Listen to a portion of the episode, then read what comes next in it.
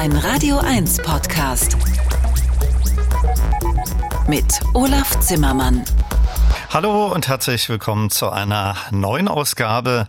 Und da feiere ich in den kommenden zwei Stunden in einem Special gemeinsam mit Michael Rother, der mir gleich aus Pisa zugeschaltet wird, 50 Jahre neu.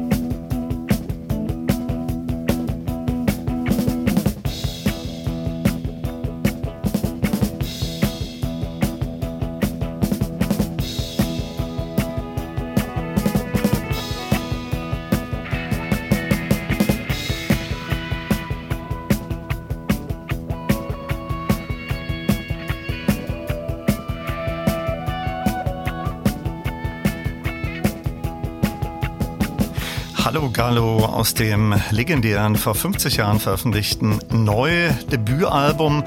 Dieses Jubiläum wird gefeiert mit opulenten Vinyl- und CD-Boxen, jetzt veröffentlicht auf Grönland. Diese enthalten die regulären Neualben und als Tribute zehn Reworks bzw. Remixe von Neutiteln durch bekannte Musiker und Gruppen. Und es gibt unter dem Titel Michael Rother and Friends 50 Years of Neu weltweit auch Konzerte mit Station auch in Berlin am 26. Oktober in der Betonhalle.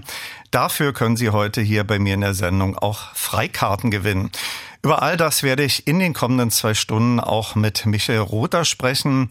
Viel Spaß wünscht Olaf Zimmermann. Mir jetzt aus Pisa zugeschaltet Michael Rother. Schönen guten Abend. Grüß dich, Olaf. Michael, gerade schon von mir erwähnt, dein Berliner Celebrate 50 Years of Neu-Konzert am 26. Oktober findet in der Betonhalle statt. Auf was dürfen wir uns da freuen? Kannst du uns schon verraten, wie deine Setliste aussehen wird und welche Friends da agieren?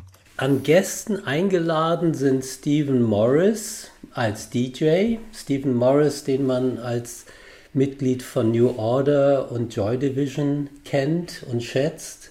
Ein sehr sympathischer Musiker. Wir haben letztens erst zum ersten Mal miteinander äh, gesprochen, uns äh, auf Skype unterhalten und er ist Feuer und Flamme, er ist auch in London dabei und jetzt eben auch in Berlin hat er zugesagt. Außerdem ist Alexis Taylor, den man oder den ich von Hot Chip kenne, äh, dabei. Er spielt mit seinem Trio, er hat neben Hot Chip auch noch ein Projekt äh, mit einem Trio als Opener. Die sind in Berlin ebenfalls dabei, genauso wie in London. Weiteres muss man sehen, ob noch zusätzliche Gäste aus dem Hut gezaubert werden das weiß ich nicht, aber es geht erstmal darum, ähm, ein schönes Musikprogramm zusammenzustellen.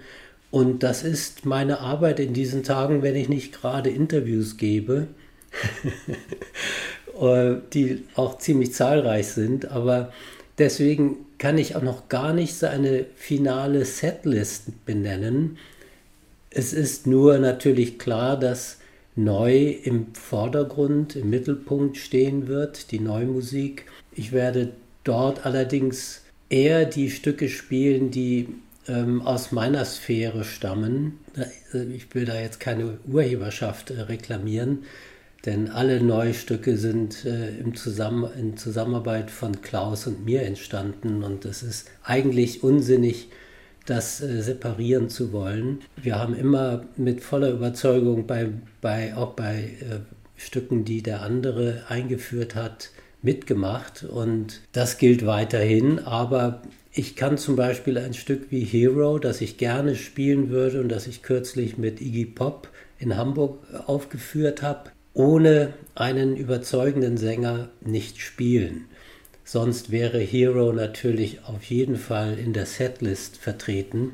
Also das ist vielleicht eine Enttäuschung, aber das würde ich vor Klaus in meinem Innersten nicht vertreten können, wenn ich plötzlich anfangen würde, Hero zu singen.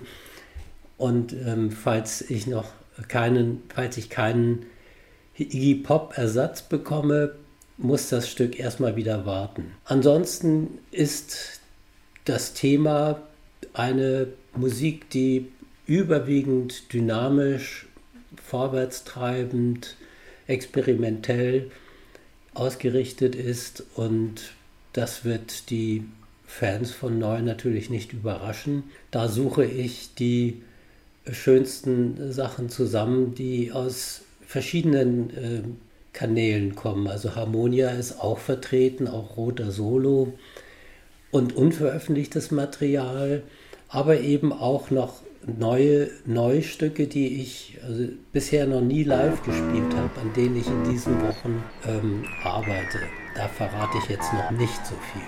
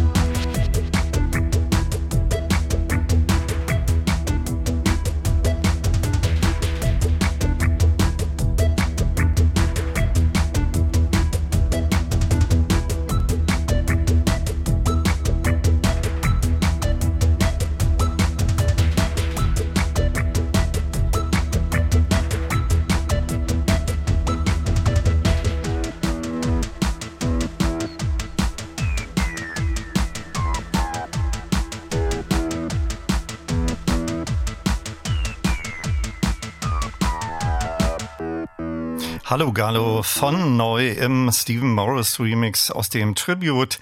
Neue Veröffentlichung der New Order Musiker wird in Berlin ebenfalls als Special Guest dabei sein. Von mir schon erwähnt, die neue Jubiläumsboxen. Darin enthalten sind neben den Originalalben auch Tribute Reworks bzw. Remixe namhafter Gruppen und Musiker von The National, Fink, Mogwai, den Idols, Jan Thiersen, Alexis Taylor und vielen, vielen anderen. Michael, hast du da Vorschläge gemacht? Äh, gab es da Wunschkandidaten von dir oder war das eher der Part des Grönland-Labels? Und gibt es unter den Remixen bzw. Reworks persönliche Favoriten von dir? Als das Projekt ähm, entwickelt wurde, gab es natürlich Überlegungen, haben wir Vorschläge, also Mickey Yui als äh, Erbin von Klaus Dinger und ich aber ich habe mich zurückgehalten. Ich wollte diesmal keine Vorschläge machen, sonst hätte ich vielleicht Thurston Moore noch gefragt oder andere. Aber die Vereinbarung sah so aus, dass äh, Grönland viele äh, Musiker, von denen sie wussten, dass sie Fans sind oder besondere Zuneigung zu unserer Musik haben, kontaktierte und wir dann zu jedem einzelnen Künstler sagen konnten, ob wir einen Beitrag wollten oder nicht. Also das war schon die Basis, dass wir jederzeit hätten sagen können, äh, von der Band wollen wir lieber nichts hören. Und ähm, dann kamen so nach und nach die Beiträge. Der erste Beitrag war tatsächlich von Stephen Morris und der hat mich schon so überzeugt, so frisch und äh, dynamisch, quasi ein entfernter Verwandter von Hallo Gallo der ähm, in meiner Vorstellung sich wunderbar für den Dancefloor eignet. Also man kann sich richtig vorstellen, wie Menschen dazu tanzen. Und ähm, das war schon mal ein sehr guter Beginn. Und dann kamen so nach und nach weitere ähm, Beiträge von den Künstlern. Ich zögere so ein bisschen, ähm, da Favoriten zu benennen, aber ich kann zumindest sagen, dass Alexis Taylor mich mit seinem, seiner Version von Wave Mother sehr berührt hat. Das war eine Komposition, die ich für Neu 86 entwickelt hatte. Und die Harmonienfolge und die Gitarren, die sind mir immer noch sehr nahe. Und er hat äh, auch durch den Text, den er dann ähm, mit unserer Zustimmung entwickelt hat und äh eingebaut hat, die Emotionalität, die mir vorschwebte, so wunderbar getroffen. Also ich bin so froh, dass Alexis Taylor auch dabei ist bei den Konzerten und dass wir Gelegenheit haben werden, uns zu unterhalten. Äh, das ist auf jeden Fall auch ein, ein leuchtendes Beispiel. Ein anderes Beispiel, das mir jetzt gerade spontan einfällt, ist Jan Thiersens Beitrag, der äh, so filigran die Klänge einsetzt, also dass das ähm, quasi Glanzlichter aufsetzt dem Ganzen. Und so könnte ich weiter äh, durchgehen. Sehr überrascht war ich von dem Stück von Guerilla Toss.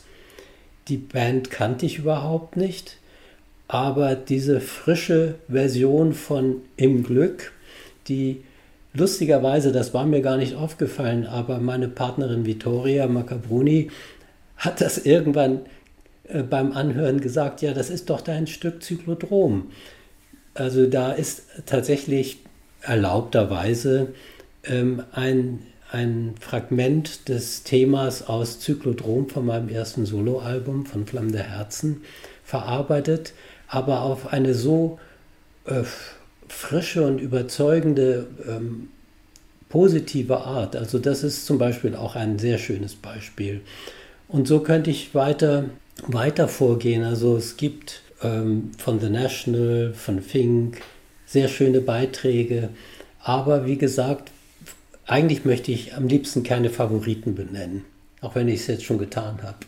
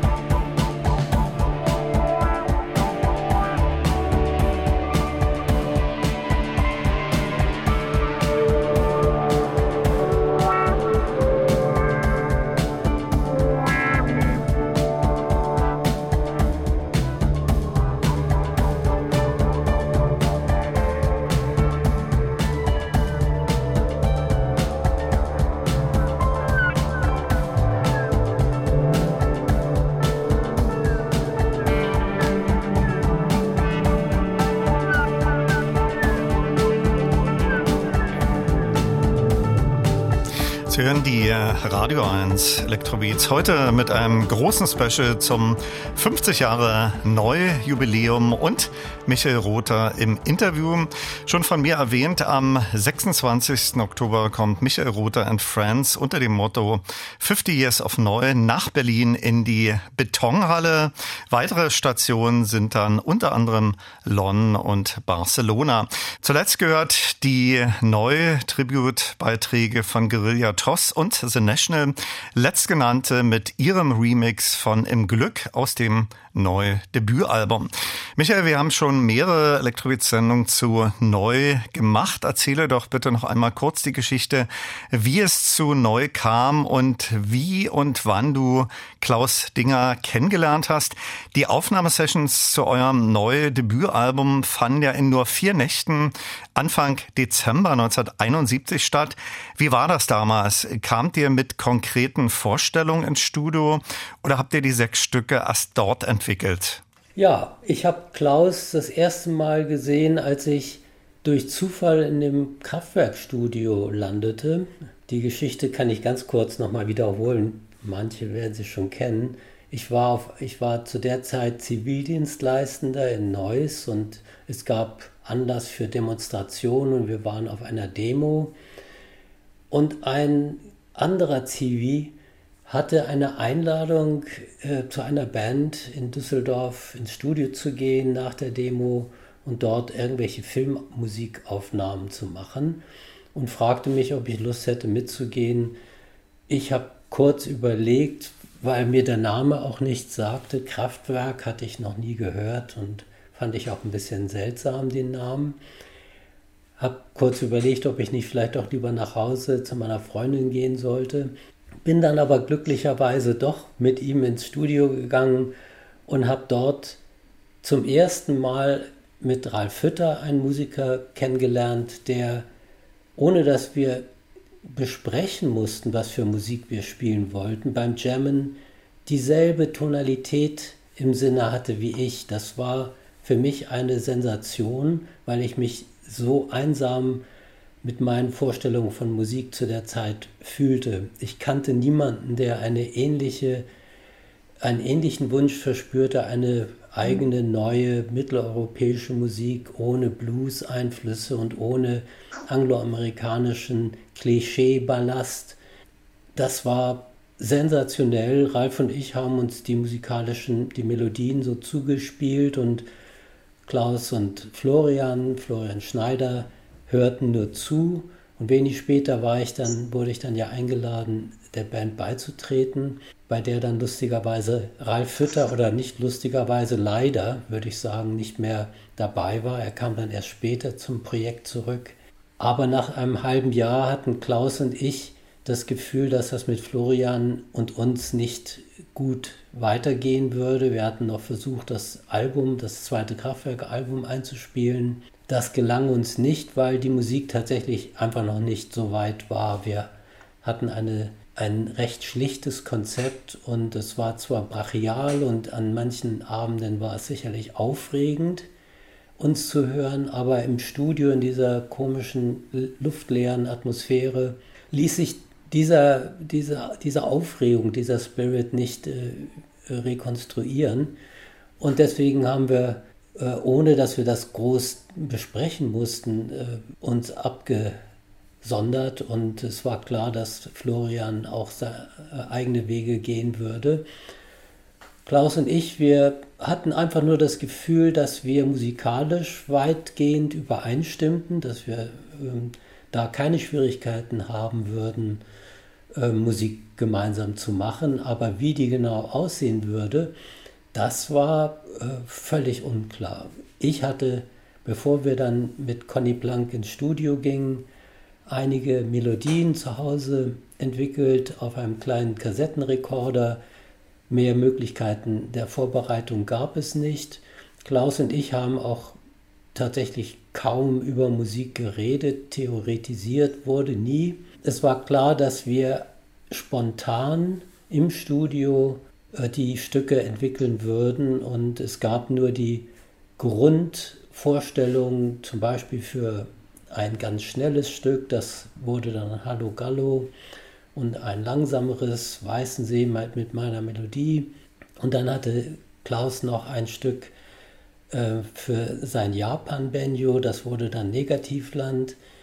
Und ähm, wirklich, wir haben erstmal die Grundspuren aufgenommen, also Klaus hat Schlagzeug gespielt zu den diversen, zu diesen genannten Grundideen. Ich habe Gitarre oder Bass gespielt und dann, dann fing die eigentliche Arbeit an, indem man nämlich überlegte, so wer geht jetzt in den Aufnahmeraum und fügt dieser Grundfigur, dem Grundmuster, weitere Farben hinzu. Und mal ging Klaus dann hinein, spielte auch interessante, eine interessante Schlagzeuggitarre, würde ich sie fast nennen. Das Quack, Quack, Quack von Hallo Gallo, sehr wichtig und sehr gut. Und ich habe halt Melodien gespielt und Conny Plank hat das Ganze eingefangen. Was ihn auszeichnete, das äh, wird eigentlich über die Jahre für mich immer klarer, war, dass er nicht nur völlig offen war für Experimente, er war mindestens so experimentell ausgerichtet wie Klaus und ich. Da gab es also gar keine Schwierigkeit äh, oder Notwendigkeit für Diskussionen. Aber er verstand auch, er hat intuitiv aufgenommen, was wir ausdrücken wollten und hat auf sehr behutsame Weise, er war nämlich äh, kein Produzent, so wie man gerne sich Produzenten vorstellt, die dann dominant im Raum stehen und sagen, jetzt müssen wir aber alles ganz anders machen, als du dir das vorstellst. Das hätten wir nie akzeptiert. So eine Person wäre für uns nicht in Frage gekommen. Aber er hat sicher auf subtile Weise Weichen gestellt. Er hat wunderbare Arbeit am Mischpult gemacht, geleistet. Wenn man sich vorstellt, was für eine Begabung verbunden sein muss, wenn jemand über zehn Minuten Hallo Gallo sich merken kann, wann welche Gitarre nach vorne gehen muss und zurückgehen muss. Das war alles völlig frei aufs Band gespielt. Da gab es keine Organisation im Sinne von Chorus oder äh, irgendwelche Songstrukturen, die es einem erleichtern würden, zu, äh, sich zu merken, wann etwas äh, gemischt werden musste und wie. Und das beeindruckt mich bis heute. Dieses Vermögen von Conny, das war wie wahrscheinlich wie ein Dirigent, ein Dirigent, der die ganze Partitur äh, abgespeichert hat in seinem Gehirn und das abrufen kann.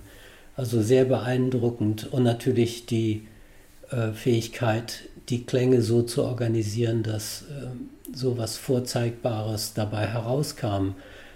Vor allen Dingen, wenn man bedenkt, wie limitiert alles war. Er hatte keine Trickkisten, es gab ein Hallgerät und eine Bandmaschine, die er als Delay-Einheit, also als Bandverzögerungsgerät verwenden konnte.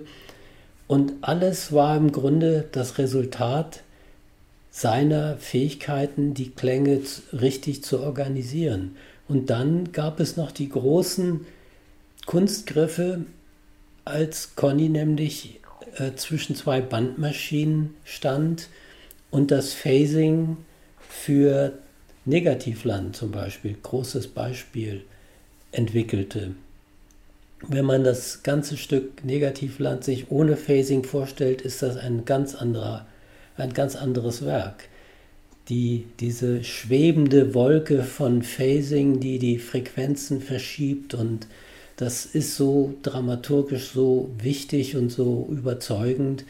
Also Conny Planck, ähm, immer wieder wichtig und notwendig und schön darauf, äh, darauf hinzuweisen, dass er ein wesentlicher Mitarbeiter war bei den.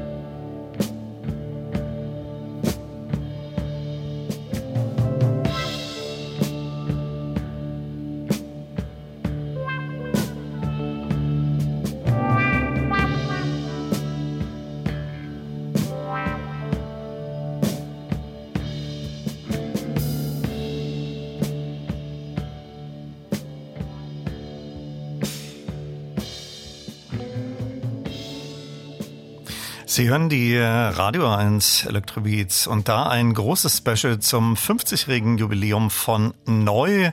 Und da ist mir Michael Rother aus Pisa zum Interview zugeschaltet. Zuletzt gehört Weißen See aus dem neuen Debütalbum.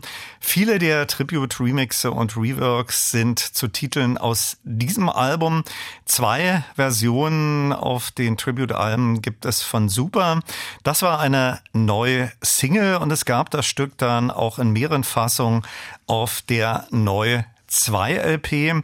Bevor wir gleich den Mogwai Remix und das Original hören werden, Michael, welche Erinnerungen hast du an die Produktion äh, dieses Stücks? Ja, an die Aufnahmen im Studio von Giorgio Moroder in München.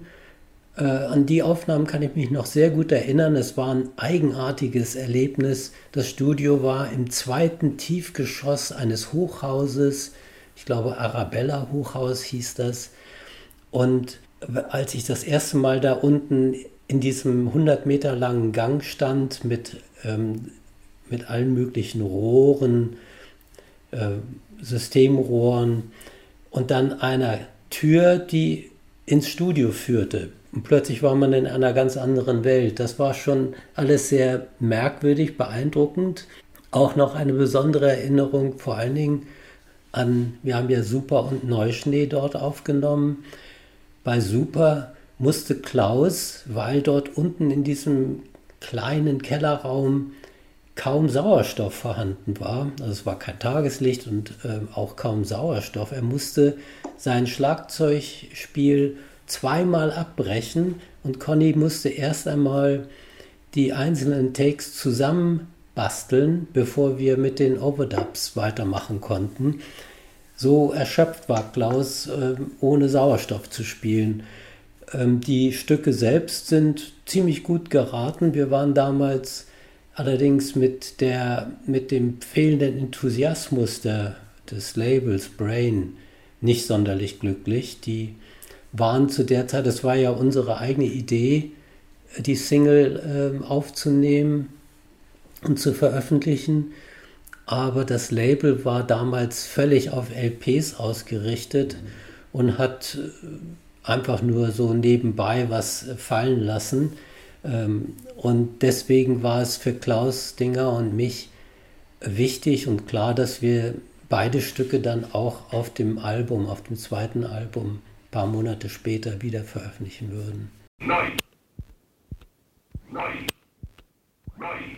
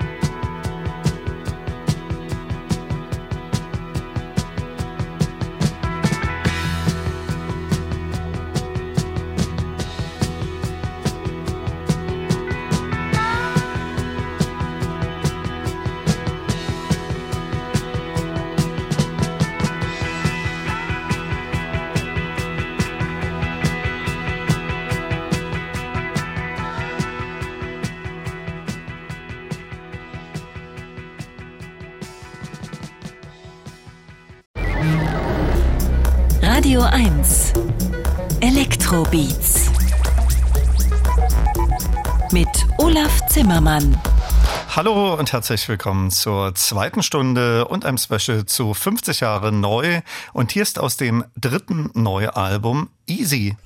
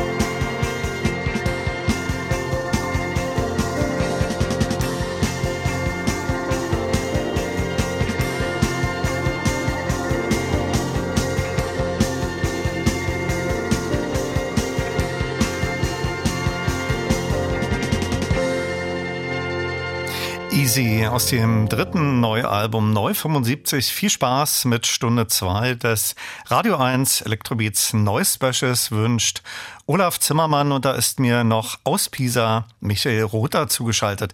Michael, wir sprachen schon in der ersten Stunde über die Reworks bzw. Remixe.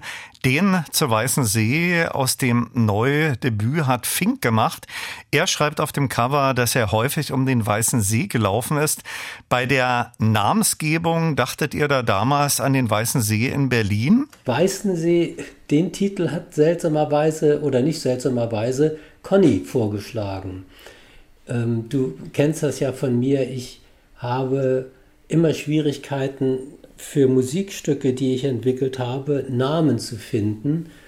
Ähm, Musikstücke sind für mich immer ja, diese abstrakten musikalischen Ereignisse, die ich in meinem Innern spüre und kenne. Und eine konkrete Benennung äh, gelingt mir sehr selten. Und in diesem Fall war es so, dass wir da im Studio saßen und Conny äh, den Vorschlag machte, Weißensee. Ich weiß nicht, ob Conny bei Weißensee auch berücksichtigte, dass ich ja diese große Liebe zum Wasser habe und ähm, alles, was mit Wellen und äh, Wasser zu tun hat, ist, äh, ist mir lieb.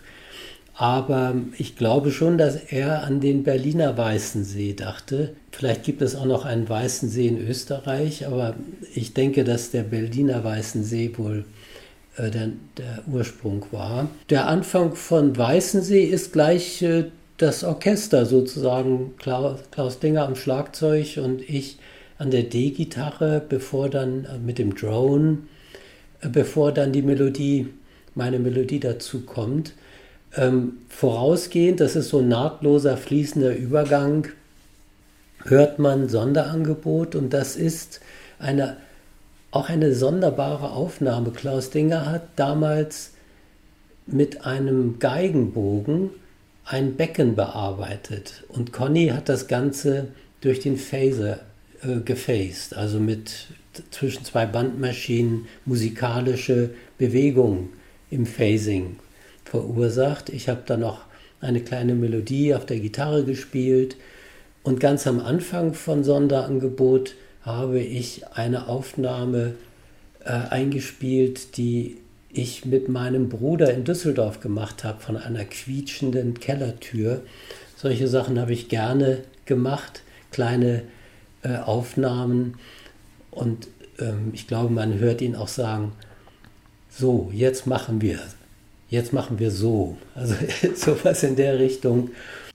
Wie äh, findest du die aktuelle Fink-Version eures Weißen See-Titels für die Tribute-Alben? Zu Fink ist zu sagen, er hat ähm, sehr interessanterweise komplett alles neu aufgenommen. Es ist ein, ein, quasi eine Neuaufnahme wie von einer Partitur abgespielt, sehr werkgetreu mit dem mit dem erkennbaren Wunsch, dem Werk gerecht zu werden, ähm, hat er gearbeitet.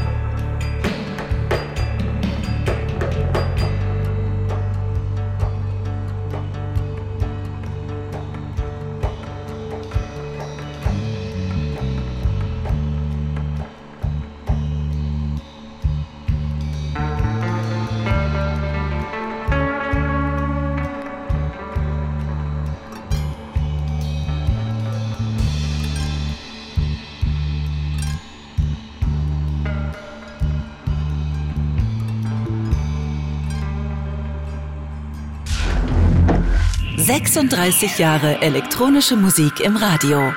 Mit Olaf Zimmermann. Schon von mir in der ersten Stunde erwähnt, am 26. Oktober kommt Michael Rother and Friends unter dem Motto 50 Years of Neu nach Berlin in die Betonhalle. Weitere Stationen sind dann unter anderem London und Barcelona. Zuletzt gehört die Fink-Version von Weißen See, original zu finden auf dem neuen Debütalbum. Michael, dem mittlerweile weltweit abgefeierten Debütalbum von Neu war vielleicht, als es vor 50 Jahren erschien, nicht gleich der Mega-Erfolg beschieden. Kannst du dich erinnern, wann sich das geändert hat? War das erst durch das Buch von Joan Cope? Ähm, nun ja, ich widerspreche dir nur ungern. Im Grunde war das erste Neualbum schon ein Erfolg, äh, zumal ich ja, das war mein erstes Album, auch das erste Album, das Klaus in eigener Regie gemacht hat. Er hatte auf dem ersten Kraftwerk-Album bei einem Stück mitgespielt. Also insofern war das eine Premiere für uns. Und es war schon so, dass äh, man die mehrere Stücke, also Negativland und Hallo Gallo vor allem, ähm, in Diskotheken in Düsseldorf hören konnte und man, wenn man durch die Altstadt ging, diese Stücke dann plötzlich äh, aus, aus, einer, aus einer Bar kamen. Also auch die Verkäufe waren nicht schlecht, ähm, natürlich nicht Mainstream-Zahlen, aber äh, durchaus ein mittelgroßer Erfolg. Allerdings, und da äh, gebe ich dir dann recht, gab es natürlich in den 80er Jahren die Phase, in der die Neumusik völlig aus dem Blickwinkel der Fans und der, der Musikwelt, des Geschmacks geriet. Das Label Brain hat, ich glaube, in den frühen 80ern aufgehört, die Alben nachzupressen. Es gab kaum Nachfrage. Und erst in den 90er Jahren, da war das Buch von Julian Cope sicherlich auch mit im Spiel, das Interesse wieder neu zu wecken, aber auch natürlich Bands und Künstler wie Sonic Youth oder Stereo Lab, die mit ihren ähm, Stücken, mit ihrer Musik, die teilweise ja sehr deutlich die Ideen von neu aufgegriffen haben, junge, eine junge Generation erreicht hat. Und ähm, plötzlich ein neues Interesse für die Musik von neu aufkam. Was wir damals nicht wussten in den 80ern, man kann sich das heute kaum vorstellen, war, dass unsere Musik durchgesickert war, weltweit, ähm, ohne Internet, ohne Möglichkeit zu erfahren, was in New York oder Melbourne oder London schon passierte. Es war so, dass Musiker, die Ideen schon in den 80ern aufgriffen, ohne dass wir es wussten. Ähm, auch ein chinesischer Filmemacher schon einen Film gemacht hatte, der später Tarantino sehr beeinflusste bei Kill Bill. Also es gab so ein Auf und Ab. Die 80er Jahre und dann auch die 90er waren für neu insgesamt eher ja, schwierig, sagen wir mal. In den 90ern gab es dann auch die Schwierigkeiten, dass die Firmen, die an uns herantraten, es gab Interesse von Mute Records, Daniel Miller wollte neu unbedingt veröffentlichen, er hatte Can herausgebracht und war auch Fan. Auch andere Firmen in Deutschland und international hatten Interesse, aber leider hat äh, leider aus meiner damaligen Sicht hat Klaus Dinger zu allen Angeboten Nein gesagt die waren ihm nicht gut genug oder er vertraute den, den Menschen, den Firmen nicht. Und erst Ende der 90er Jahre hatten wir ja die völlig riesige Überraschung, dass mit Herbert Grönemeyer ein deutscher Musiker, bekannter Musiker und vertrauensvoller Mensch äh, sich für neu begeisterte und an uns herantrat mit der Idee, unsere Platten auf seinem neuen Label Grönland Records zu veröffentlichen. Das war etwas, ähm, ja, was die, die Zeitenrechnung sozusagen völlig geändert hat. Ohne das Einschreiten, das Auftreten von Herbert Grönemeyer wären die neuen Alben vielleicht bis heute nicht legal veröffentlicht worden.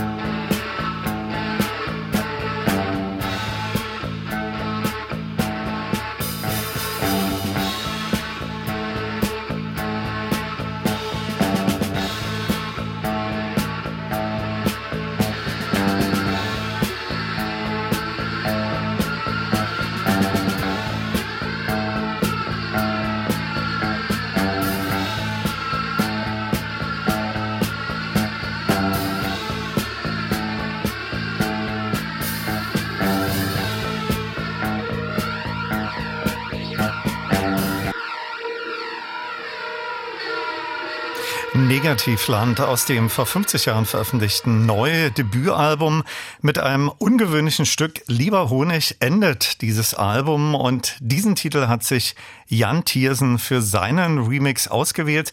Michael, welche Geschichte gibt es zu Lieber Honig und wie findest du persönlich die neue Jan Thiersen Version? Klaus war damals ja kein Gitarrist, er war, war Schlagzeuger und hatte aber eine Gitarre, eine zwölfseitige Gitarre, die aber nur elf Seiten hatte. Und er fing an, vorsichtig, sehr, ähm, ich, das klingt jetzt gemein, ist aber nicht so gemeint, unbedarft. Es war eben ähm, vielleicht so eine Art naive Gitarrenthematik.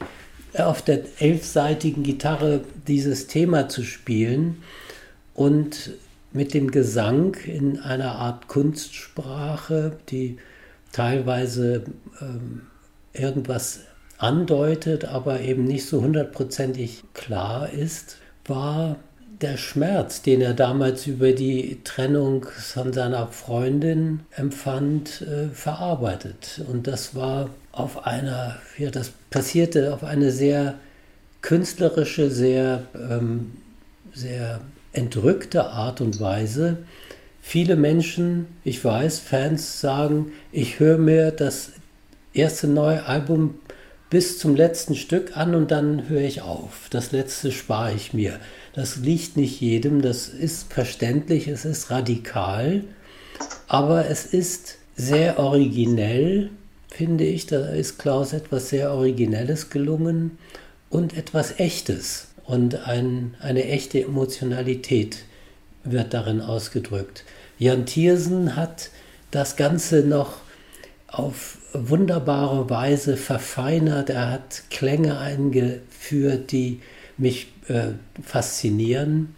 Sehr schöne, sehr schöne Bearbeitung des Stücks gemacht. Und ich hoffe, dass wir uns demnächst mal wieder treffen und darüber sprechen können. Ein sehr interessanter Musiker, der dem Original gerecht wird mit seiner äh, Bearbeitung, zusätzlich neue Aspekte hinzugefügt hat. Also eine, eine wunderbare Arbeit, die Jan Thiersen dort auf dem Tribute-Album abgeliefert hat.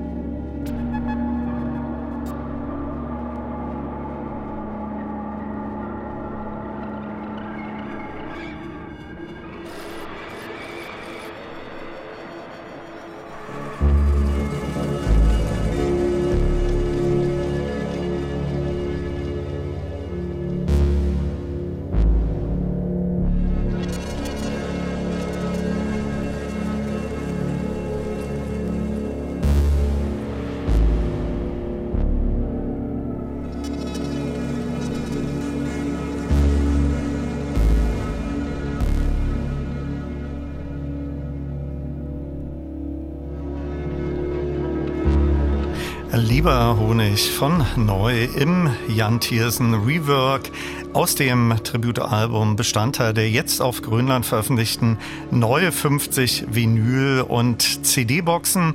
Sie hören die Radio 1 Electrobeats mit einem 50 Jahre Neues Special und da ist mir Michael Rother aus Pisa zum Interview zugeschaltet. Michael, auch 50 Jahre nach Erstveröffentlichung des neuen Debüts klingt vieles noch absolut frisch, zeitlos und avantgardistisch. Hast du selbst eine Begründung, warum das so ist? In deine Konzerte kommen ja auch viele junge Leute. Ich glaube, wesentlich zu dieser lang andauernden äh, Erfolgsgeschichte der neuen Musik gehört untrennbar unser Ansatz damals, nämlich wir waren beide, Klaus und ich, obwohl wir, wie ich ja schon immer öfter gesagt habe, keine großen Theoretiker waren und auch nicht über Musik ähm, uns unterhalten haben, aber wir waren beide sehr ehrgeizig in dem Bestreben, alte Musiktraditionen hinter uns zu lassen. Mir ging es darum, zum Beispiel die ganze angloamerikanische Idee des Gitarristen hinter mir zu lassen, schnelle Fingerbewegungen und äh, Bending und so weiter, die Spieltechniken, den Harmonieballast, all, all diese Strukturen haben wir ganz bewusst zurückgelassen und haben versucht, Neuland, haha, Neuland zu betreten und mit kleinen musikalischen Bausteinen am Anfang ganz vorsichtig versucht, eine neue Musik zu entwickeln. Und ich glaube, dieser Ansatz, der war und ist radikal und wird so schnell nicht überholt. Also das ist ein Ansatz einer Erklärung. Ich habe keinen besseren, aber ich denke, dass die sozio sozialen und politisch-kulturellen äh, äh, Begleiterscheinungen der, der Zeit damals, Ende der 60er, frühen 70er, es uns leichter machte, diesen radikalen Weg zu beschreiten, beschreiten als äh, es vielleicht Musikern in den 80ern oder 90ern passiert ist.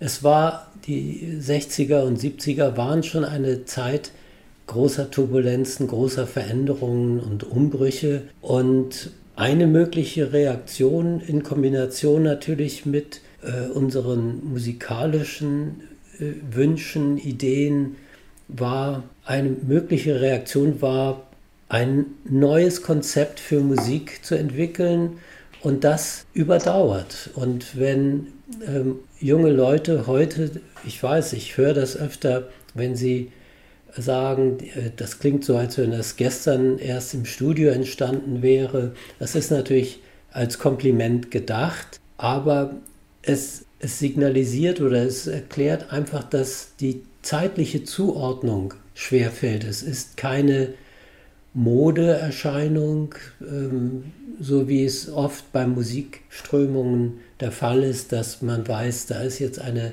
Modeströmung im Gange und jetzt geht alles auf diesen Weg. Ähm, es hat was Neues, hat was Unbelastetes, die Musik und das sind zumindest meine eigenen unbescheidenen äh, Erklärungsversuche, warum die Musik so über die Jahrzehnte eine Relevanz bewahrt hat.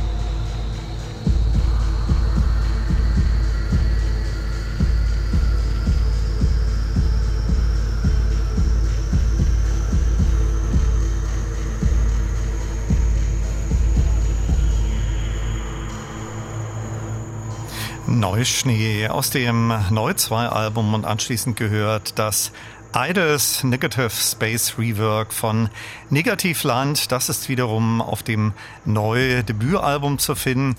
Diesen Titel haben wir in dieser Stunde auch schon im Original gehört. Alexis Taylor von Hotchip wird beim Berliner Konzert von Michael Rother ebenfalls als Special Guest dabei sein.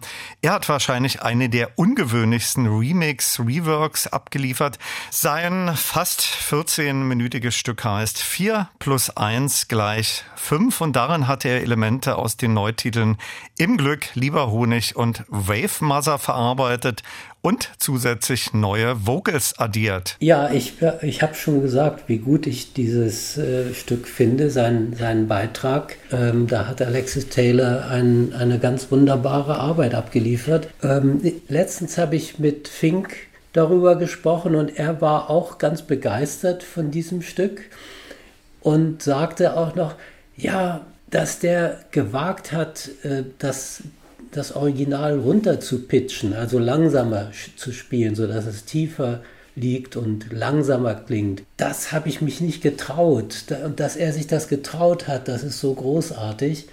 Und ich kann das alles nur unterschreiben. Die Emotionalität und die musikalische Feinfühligkeit äh, des Beitrags, die äh, finde ich großartig. Und wir haben, als wir letztens äh, uns unterhielten, noch darüber nachgedacht, ob er das vielleicht live spielen kann, aber wir haben uns dann dagegen entschieden.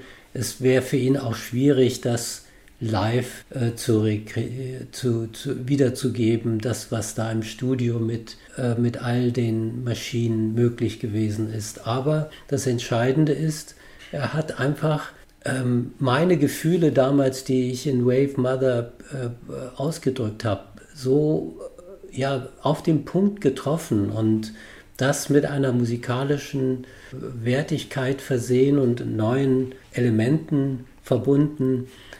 Ich bin ihm sehr dankbar. Das ist eine tolle Arbeit. Aus diesem neue Tributstück von Alexis Taylor hören wir gleich einen Ausschnitt.